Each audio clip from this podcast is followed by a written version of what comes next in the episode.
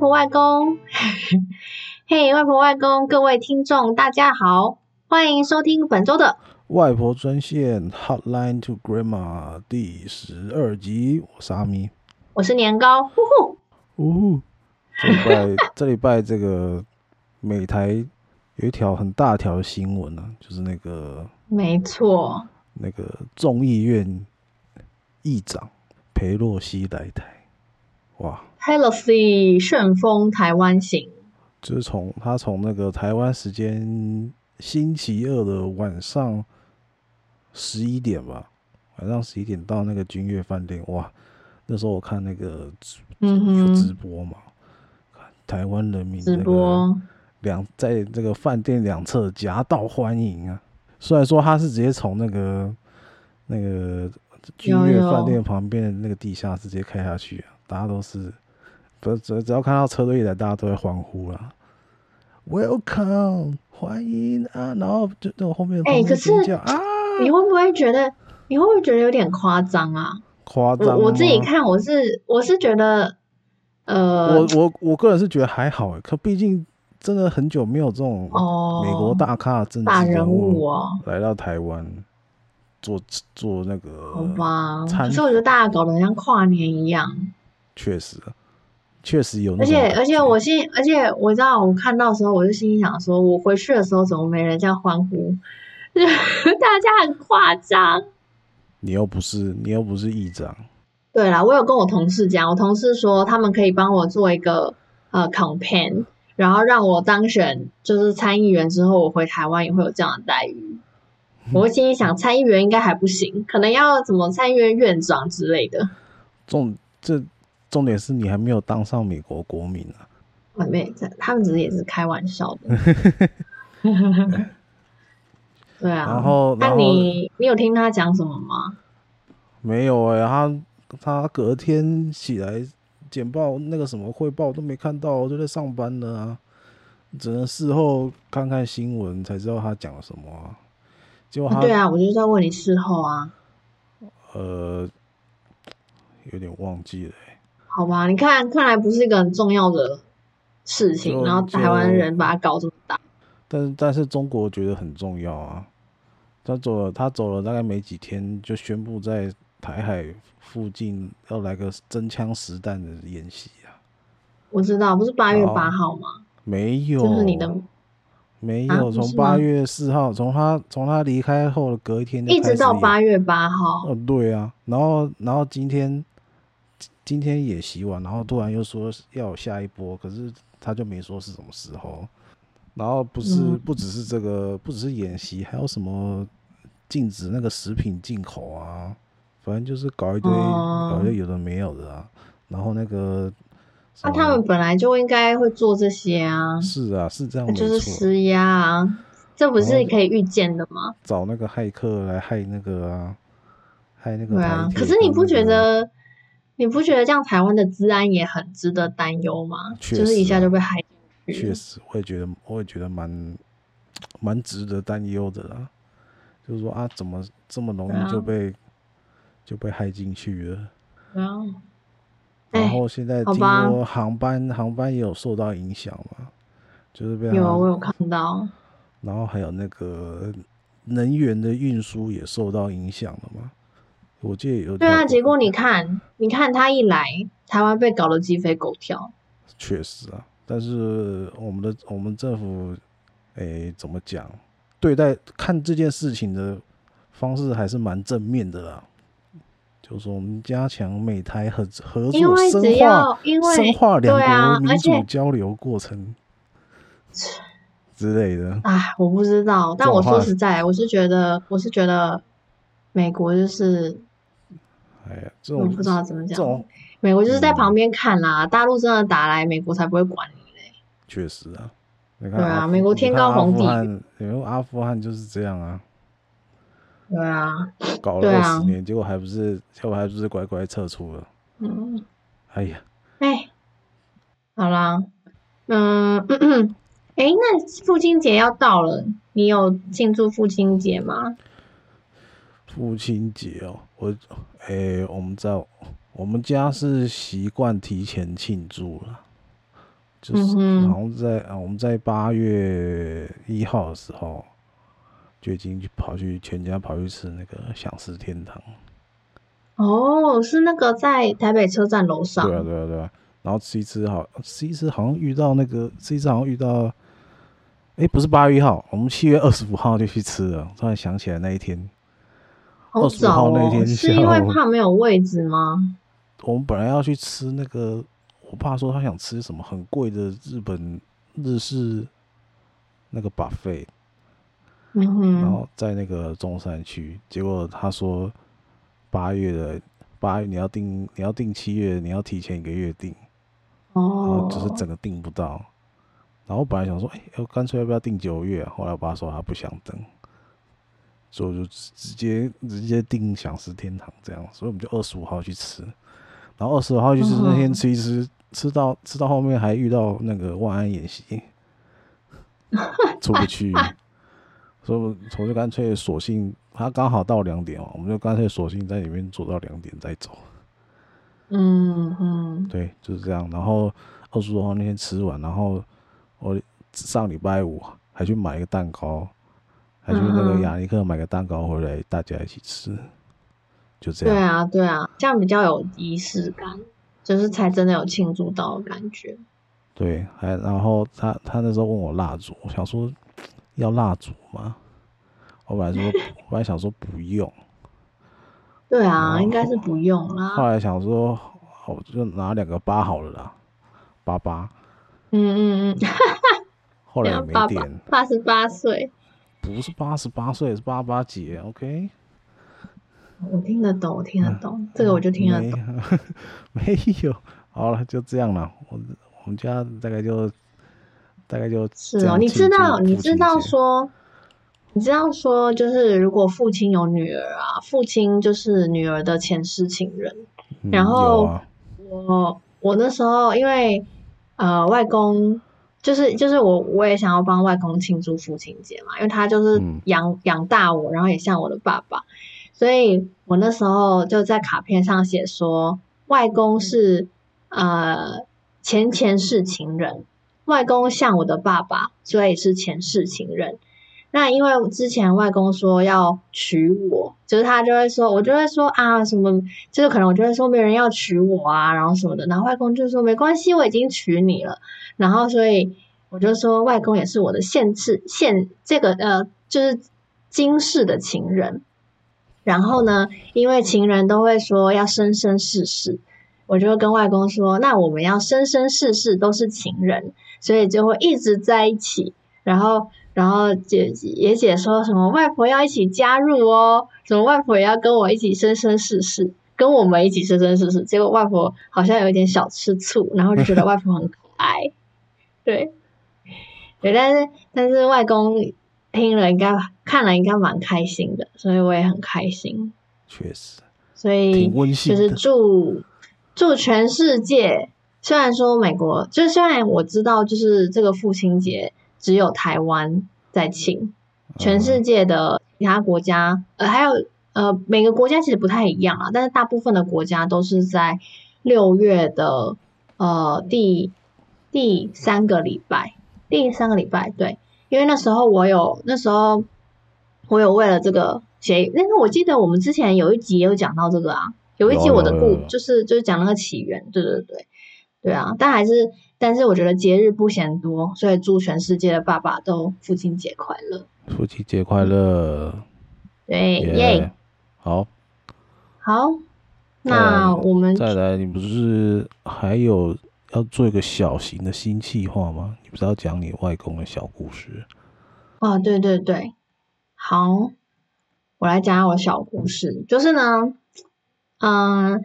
这嗯，从这一集之后开始，我就是想说，我们的诗词歌赋事件可能呃会和外公的小故事穿插上场，因为外公啊，他就是很喜欢说自己的小故事，我觉得也是蛮有趣的。然后嗯、也想要就是顺便记录下来，以后的话听也都会哦记得外公的过去啊，外公的现在啊，然后嗯。就会觉得很窝心吧，所以我就决定，呃，开始就是认真听外公的故事，讲的好像我以前都不认真。对，但我以前听了很长，就细节都忘记，但我现在都会认真记起来。而且外公也很会一直重复讲故事，所以我相信我一定可以 catch 到每个故事。好，好，那我就先讲一下这个小故事。这个呢，就是要说到啊、民国大约二十九、三十年的时候，外公是民国十六年出生，所以二十九、三十年大概是外公还在念小学。他当时的功课啊，非常的厉害，总是名列前茅。就是让你吓到这样，数学一直到毕业只有一次是考九十八分，其他都一百。我跟你讲，我真的完全无法。我觉得一百分都很难。不过说到毕业，其实他没有毕业。怎么说呢？为什么他明明就考得很好，但却都却没有毕业？其实这要先说到外公有个哥哥，他的成绩也很好。不过外公就觉得啊。那有什么？我肯定可以跟我哥同班。意思就是说，他想要跳级。在小五上学期期末考的时候，考完的时候，他就跟老师说他要考五下的考卷。结果一考也是一百，于是他就要求要考小六的。结果通通一百分，直接选择跳级。就这样，外公小学没有毕业，就就直接跳到中学，然后也跟三外公。呃，就是我外公的哥哥同班，但是其实一开始中学的校长不让他入学，即使有小学校长的推荐信或是各种说明啊、打电话啊等，但是都没有办法，各种程序就让外公过了半个学期之后才入学。所以外公就说，那时候其实入学的时候，学校都已经开始教代数啊，就像 x y 啊，就是二 x 加 y 等于多少，一 x x 加 y 等于多少，那 x 跟 y 等于多少这种。结果外公的成绩就开始直直落。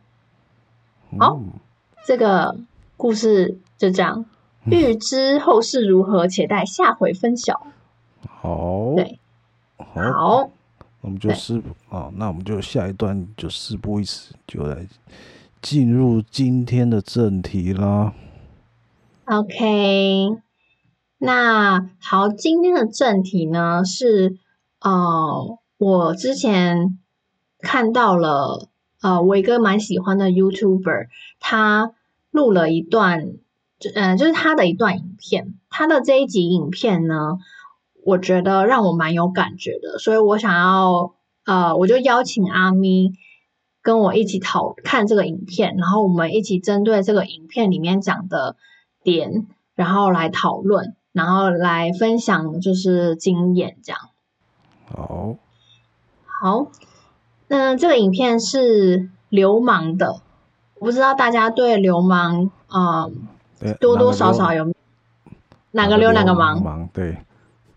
刘就是一般姓氏的刘，好好好，哦，不是哦，对哦，对哦，你说的没错，我刚没有想到，诶啊，对，嗯、呃，刘就是一般姓氏的刘，芒就是芒草的芒，对，OK，啊、呃，她是一个很漂亮的女生，然后现在正在香港，因为她她是台湾人，但是她的男朋友现在是未婚夫，啊、呃，是香港人，所以他们之前就是之前流氓就是去香港。呃，类似有点像试婚同居，然后最后就是呃，她的男朋友就跟她求婚，然后现在就是成功的，现在是未婚妻跟未婚夫的状态。嗯，好，那我我简单介绍一下流氓。流氓呢是一个呃，他一开始是以呃美妆的频道出道，那后来他会讲一些一些他对于人生的想法啊，还有可能。呃，不管是电影或是卡通，或是嗯，就是它比较广，可是它讲的都跟一可能女生吧，我觉得讲跟很多女生都会有共鸣，可能爱情啊、星座啊，它都会沾到边，不是说沾到边啦，他就是都会去涉略，然后也都会做一些研究。我觉得他，而且他的口条又很清晰。里面呢会有很多幽默啊，很 funny 啊，然后嗯穿插一些小故事跟他的经验等等，我觉得都是因为这样，所以跟女生可能现在是轻熟女或是二十到四十岁四十吗？应该差不多，四十岁会产生很多共鸣。那男生的话，可能是透过他的影片去更了解女生。我自己的解读是这样啊，对，嗯，对，好，那我们讨来看一下今天要讨论的啊、呃、的影片叫什么？叫做《十条最强精神胜利法公式》。这里面呢，主要是讲到说，对待不同的人，要用不同的角色去相处，才会过得舒服。嗯，那我。呃，说一下这个影片在说什么。它里面就是列了十个点。好，啊、呃，第一就是把妈妈当婆婆，把伴侣当宠物，把公司当爷爷奶奶，把好友当客户，把挚友当自己生的，把小孩当成你的室友，把工作伙伴当成要追的校花校草，把手足当成球队队友。把老师当成你的投资管理员，把自己当成自己的主治医生。好，那因为这几点呢，啊、呃，我就不一一讲解。那大家有兴趣可以去看他的 YouTube，我也会把链接放在啊、呃、我们的介绍，就在介绍的时候也会放把它链接放在上面。嗯，我就这边分享说哪几点，我觉得啊、呃、是很赞同的。首先就是把伴侣当宠物，就是呃新人这里面哦，好在这啊、呃，就是把伴侣当宠物。呃，当中流氓有提到说，呃新人吉在月薪交际里面有提到一句话：可爱才是最强的形容词。如果觉得对方帅的话，一旦看到不好的一面，就会觉得幻灭。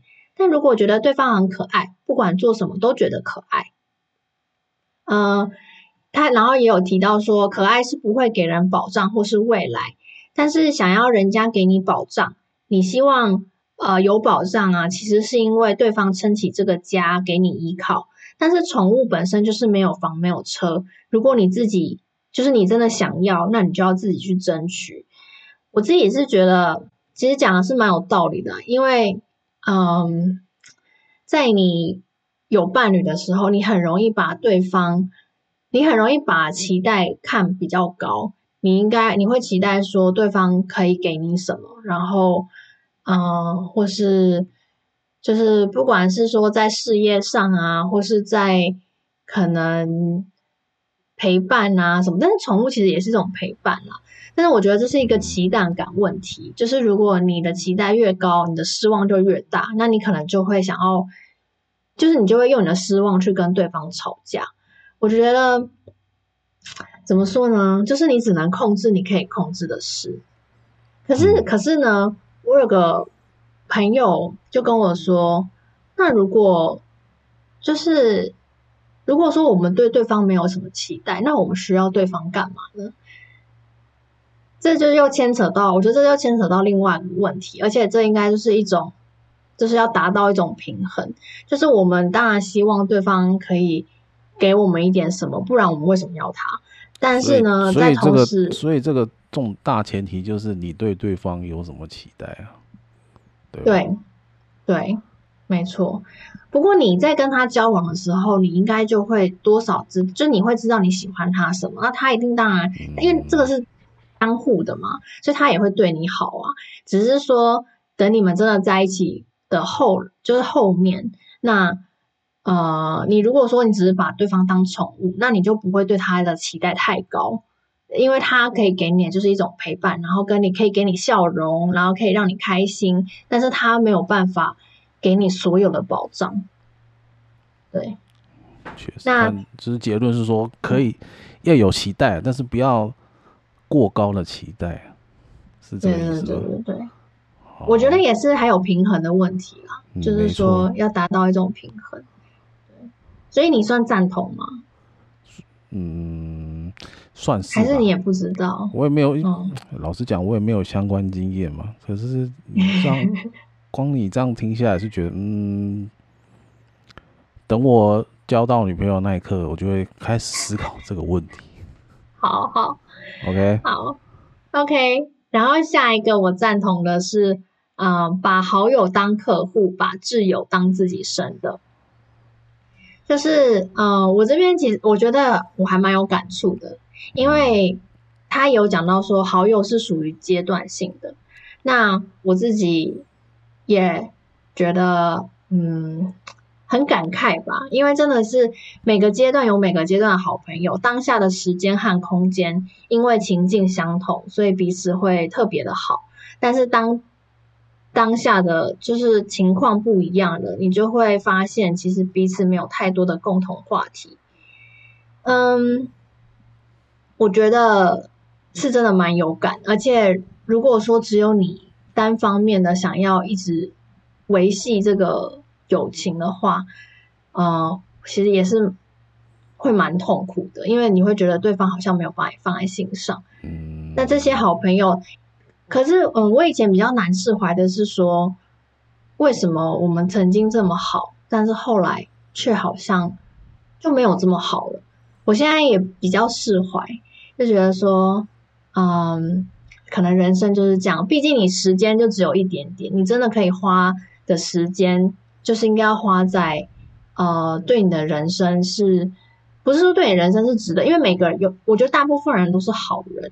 然后只是说那些人在你的生活会不会有影响力，还有他会不会嗯陪伴你，然后他跟你一起共患难啊，然后同享乐啊这种概念。那如果说当他已经达成他的任务了，那他在这边就会下车，就是跟我们说搭火车一样嘛，就是他在这段就下车，可是还是会有人继续上车，然后那些人上车的人也会继续陪伴你，所以。嗯、呃，我觉得就是没有，就是现在就是养成，就不要太强求。那如果真的他是会陪伴我一生的人，我就会非常的感激。嗯，对，那是要看缘分嘛。对，你讲到重点就是缘分，没错，没错。所以自由是手指头数得出来的。嗯，然后，嗯。对，好友就像公车，好友就像火车上的乘客来来去去的。嗯，然后自由就像车长，这种就像这种感觉就像，诶、欸，怎么讲？就是你投入你投入的那个那个情感的那个那个比例是有差的了。对啊，对啊，可是可是我觉得，我觉得我好像有点，嗯。我以前啦，就是偏向投入的都蛮高的，所以我有时候可能失落感会很高。但是，但是，所以说我可能会有最后，如果那个人跟我没有那么好，我会有一点埋怨。但是现在我就能理解说，其实也不是什么，也没什么好埋怨的，因为因为大家都有自己的事啊，而且而且如果说他真的就不是那个一直走下跟你一起走下去的人，那也没有关系。确实。对啊，然后流氓在里面有提到说，嗯，你说，sorry，说，就是我我我个人是蛮认同这一点的。嗯哼，对对对，啊，你你先你先说完，你先说完。哦，没有没有，而且而且我不知道你有没有一种朋友是，就是你跟他那个时期可能没有很熟，但是等过了那个时期，你反而跟他变得很好。然后你反而他就是现在还会跟你联络，但是你跟他其实，在高中或者在国中，你们明明同班，但却没有很熟，这样子的人。嗯嗯，可能有，但是 现在想不到。对，现在想不到。Okay, 我倒是倒是有，倒是有，我那时候大一进吉他社，倒是有一个，倒是有一个很好的朋友了，就是一起做活动啊，嗯、一起想想计划啦。一起表演之类的，嗯、但是就是因为那时候，那时候就是刚大一刚结束，上大二，然后我也去参加那个干部甄选，然后那时候大一我也去参加那个系上毕业公演嘛，然后那时候我就在，然后那时候因那时候那时候当那时候就是有耳闻，就说吉他社干部的做起来的情形会怎样啊？什么什么开会开到很晚啊？什么很多人被。恶意啊，然后什么开会很没效率之类的啊。嗯、那时候那时候我听到那些怎么讲资讯嘛，我就觉得有点犹豫。我到底是要，就是我可能没有这么多时间去同时参加这两样活动嘛。我觉得那时候我觉得做人不能太贪，嗯、你不可能同时参加这两件事情。嗯、我说那时候我在想说，我到底要去哪一个？嗯，然后后来就就折腾了一阵子，我后来我选择去，我选择去公演了。对，就是想后来想想，就是西上的活动终究还是对我终究还是重要的，重要一些。所以我就跟我那时候那些可能吉他社的朋友就就越来越远这样了。后事后想想是有点可可惜的，但是就这也没办法，这就是自己的选择。对啦，我有，我倒是有一个，不是，其实我觉得我有蛮多个朋友都是当下没有到，嗯，就是他当下不是那个跟你最好的，但是到后期或是说到我已经毕业以后，反而就是反而那个情感变很深，我也不知道为什么，所以我觉得哎。没有，不是没有为什么，就是像你说的，就是缘分。结论就是缘分，有缘有缘。对对对，有缘。像我们两个一样有缘。对对对，这倒是真的，真的，这倒是蛮蛮神奇的。嗯，好哦，那我再提一下，就是呃，流氓就是有给出一些建议，他就有说到说，好友是需要边界感的。就是你在比如说给建议呀、啊，或是什么的，都要呃略微包装。这时候你要将对方当成客户，不要参与内部的检讨问题。但是你可以给他很多方案的选择。好，我等一下再讲解这个部分。那自由的话呢，就是你要告诉他事实，但是你可以先循序渐进的告诉他，不可以像就是对婴儿说教。你要。陪伴中，让他自己理解这件事情。嗯，我觉得啊，非常，非常认同这两点啊。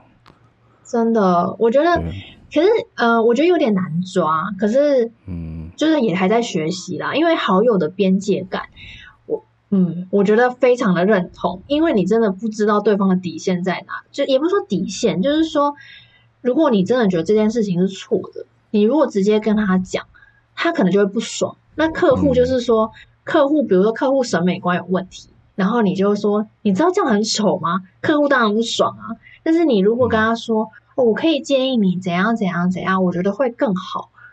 就是就是委婉的告诉他，然后给他其他的方案，他就会觉得比较好。但不是说去直接批评他。嗯，我觉得在自由，对啊，我觉得在自由这方面，怎么说呢？我觉得或许包装不用包装这么多，但是。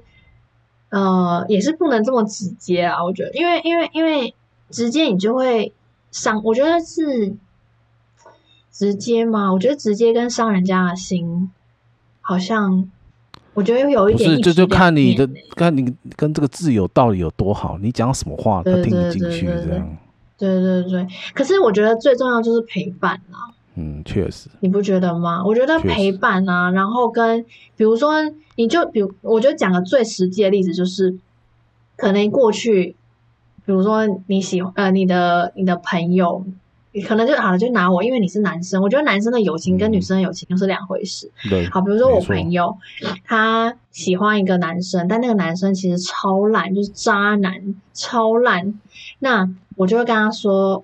我我可能就会说什么他真的不好啊什么的，好，他也听了，但他听不进去。但他再受挫或是他受到伤害的时候，他还是来跟你，他就是继续跟你讲。你总不会跟他说，我上次不是跟你说过了吗？你干嘛还要继续跟他联络？这就是非常错误的回答。就是因为因为有些事情就是控制不了，如果控制得了的话，我需要我需要。就是我需要找到慰藉吗？就是有些事情你就是没有办法啊。那这时候你就只能说没关系。那我可以跟你讲说，他还是他真的不好。那就是只能我说，就只能说我陪你，就是度过这段时间。我希望你可以尽量少跟他联络之类的。我觉得就是类似这样的例子啦。对，嗯，对啊，晕晕船的晕船的最难拉上岸的。哎，那所以这个你算认同吗？认同啊，他就我觉得这种跟好友跟挚友就是一个怎么讲，就是爱的等差性呐、啊。爱的等差性的一种实践、啊、对对对对对，就是说你对你的好友跟对你的好好超级好朋友的那种对待方式是不一样的。对对对对对，这这确实让我想到孔子说的嘛。真的真的，哎、欸，你这个结论很好哎、欸，好，OK。那最后一个我觉得赞同的就是把自己当成自己的主治医师。啊、呃，我来讲一下流氓说的。他说会对医生提出大大小小的问题，医生也会问出大大小小的问题。我们总是会很诚实的回答，因为我们知道如果不诚实，可能会有性命上的危险。呃，因为就是自己是花需要花一辈的时一，自己需要花一，我就卡。自己需要花一辈子的时间陪伴自己，OK，所以要更诚实地对自己发问，也要诚实的回答。好，这边呢，我觉得就是一句话，人很容易去逃避思考，嗯，对自己有伤害的问题，或是说你觉得你思考下去，你会觉得很难过、很不舒服。或是你不知道怎么做，你就会去逃避思考。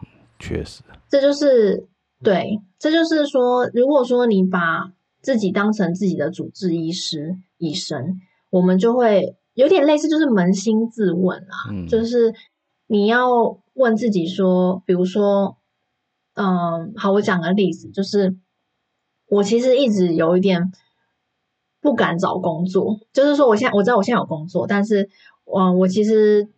对于我自己的工作有很多，就是我觉得，比如说没办法达到自我实现呐，然后工作有时候有点无聊。我的工作是偏向政治嘛，所以我我对政治比较没有热情，然后我就蛮想要换工作，然后等等。其实我也做了一阵子，我觉得一方面可以说是因为工作签证的问题，所以我迟迟没有换工作。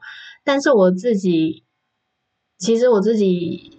就是因为其实你要换工作，你不一定是等你真的要换的时候你再去找工作，你可以现在就在找工作，然后练习面试，等你真的要换的时候，你再你再换。那你拿到 offer 跟找马的概念，对对对，你拿到 offer，你要不要接是你的问题，但是重点是你要踏出你愿意找工作那一步。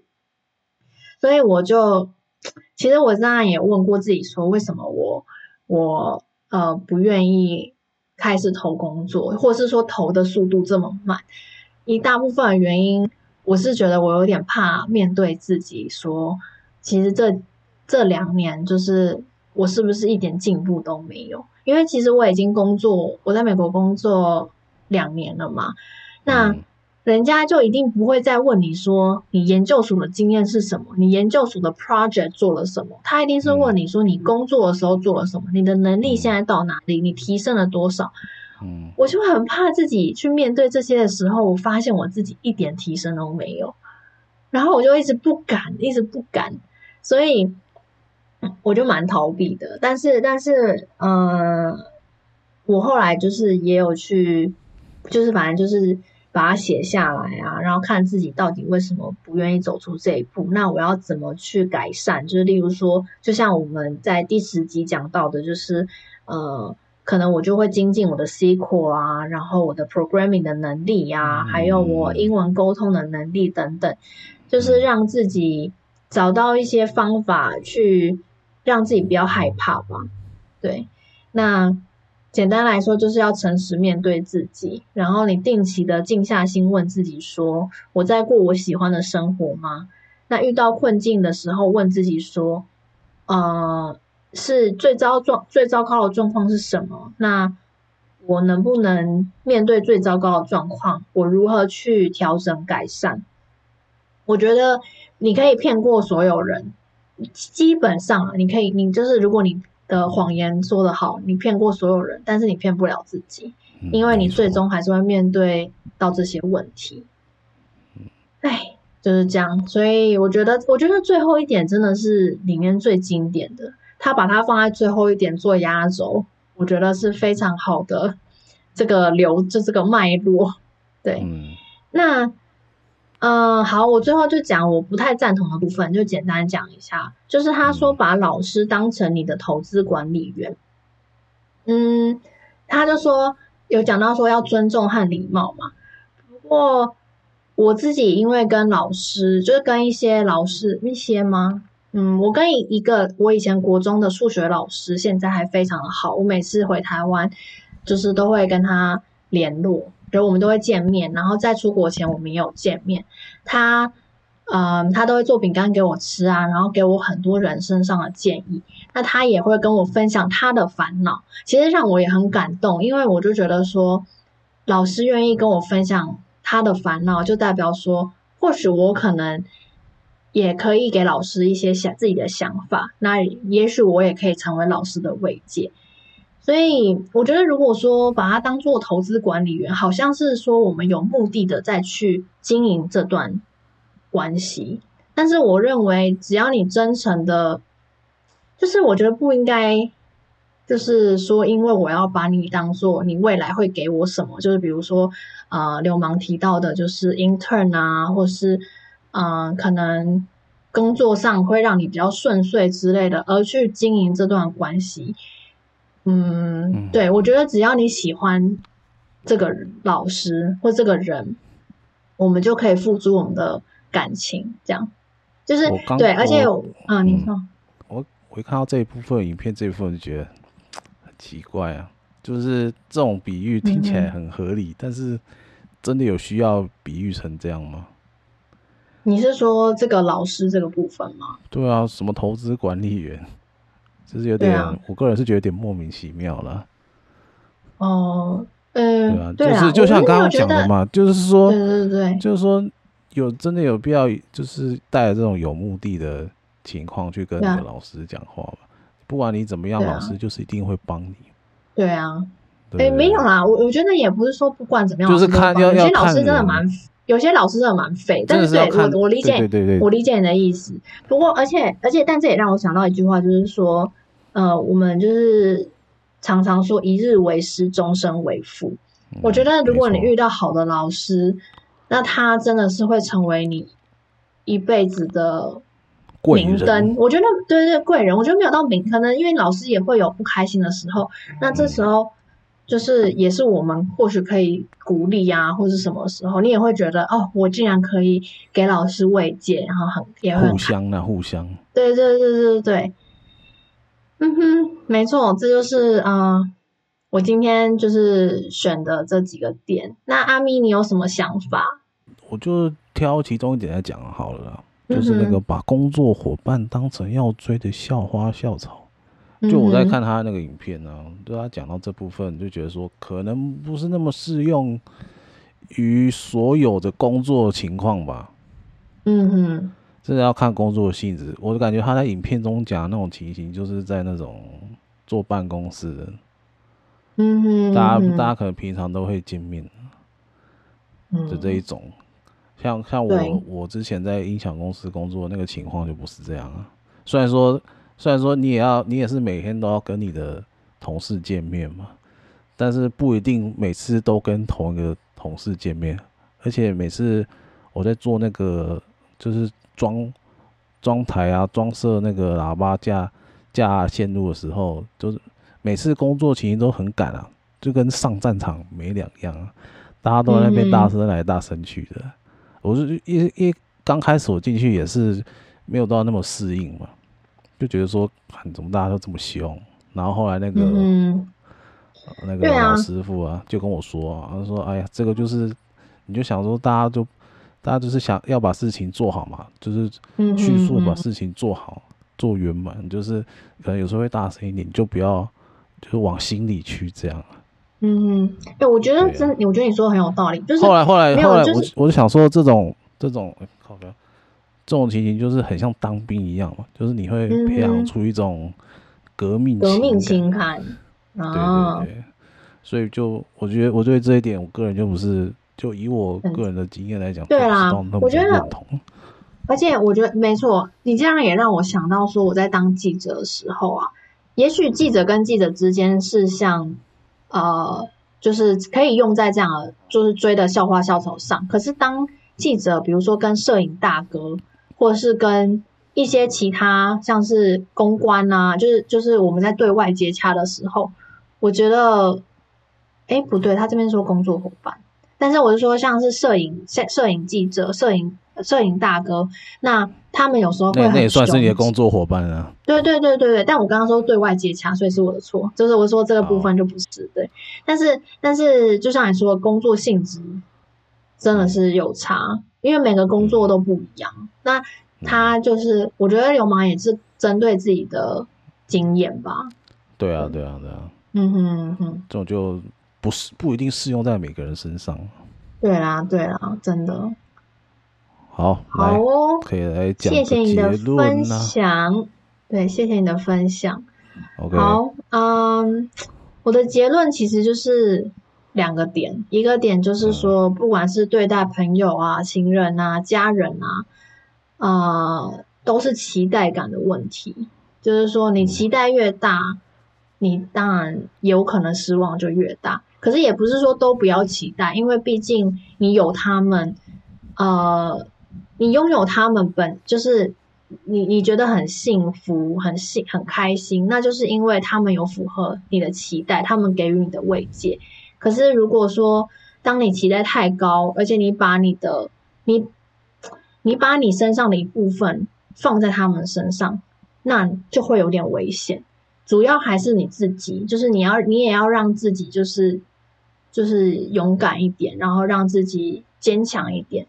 所以你可以 focus 的是做你能做的事情，嗯，然后这都是很双向对等的，对。嗯，那你不能说对方对你不好，那你还硬要把人家当挚友，那当然尴尬啊。那你对方明明没有喜欢你，嗯、你觉得对方是你男朋友也尴尬。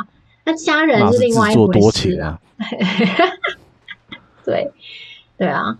那再来就是最重要的，也就是诚实面对自己吧。我觉得这一点就是贯穿了呃整个十点，就是你诚实面对自己，你在对很多人事物上都会嗯有比较真诚的想法，然后跟真诚的对待。对，嗯，这一点跟我跟你想的差不多了。嗯，就是这种很像那种心灵、啊、心灵鸡汤类的书，就会告诉你说，哎，你每天早上起来照照镜子，问自己，如果这一天是你人生中的最后一天，嗯嗯，那你会想怎么过？对对对，这是这是你要的生活吗？但是，如果是最后一天的话，我真的就是不想工作了。那我这样每天都不想工作怎么办？那那那那我也是没办法，那就干那躺平了，躺平了，躺平对，躺平，躺平了。好了，对啊，好啦，这个礼拜的内容大概就这样了。那可以先预告一下下个礼拜啊，下个礼拜我打算要来做这个故事企划。OK，对，Sounds good，大家期待一下。对啊，哎、欸，那你不要忘记你的选举计划呢，okay, 也是要陆续哦，okay, okay. 不然一集就这样结束了。不会了，就是可能打我，我现在的想法是说隔一隔一周做。OK OK，好，好，那外婆、外公、各位观众，谢谢收听本周的外婆专线。好，Line to Grandma，我是阿咪，我是年糕，那我们下次见喽，拜拜，拜拜。如果你喜欢这集内容，希望你们动动手指，按赞、订阅、加留言。节目在 YouTube、Spotify、KKBox 等平台都有上架哦。另外，外婆专线也有 IG 和脸书专业不定期分享的美国生活文化跟有趣的英文俚语单字，期待你们一起参与。关心外公外婆，了解台湾，知悉美国，就来追踪 Follow。呜呼！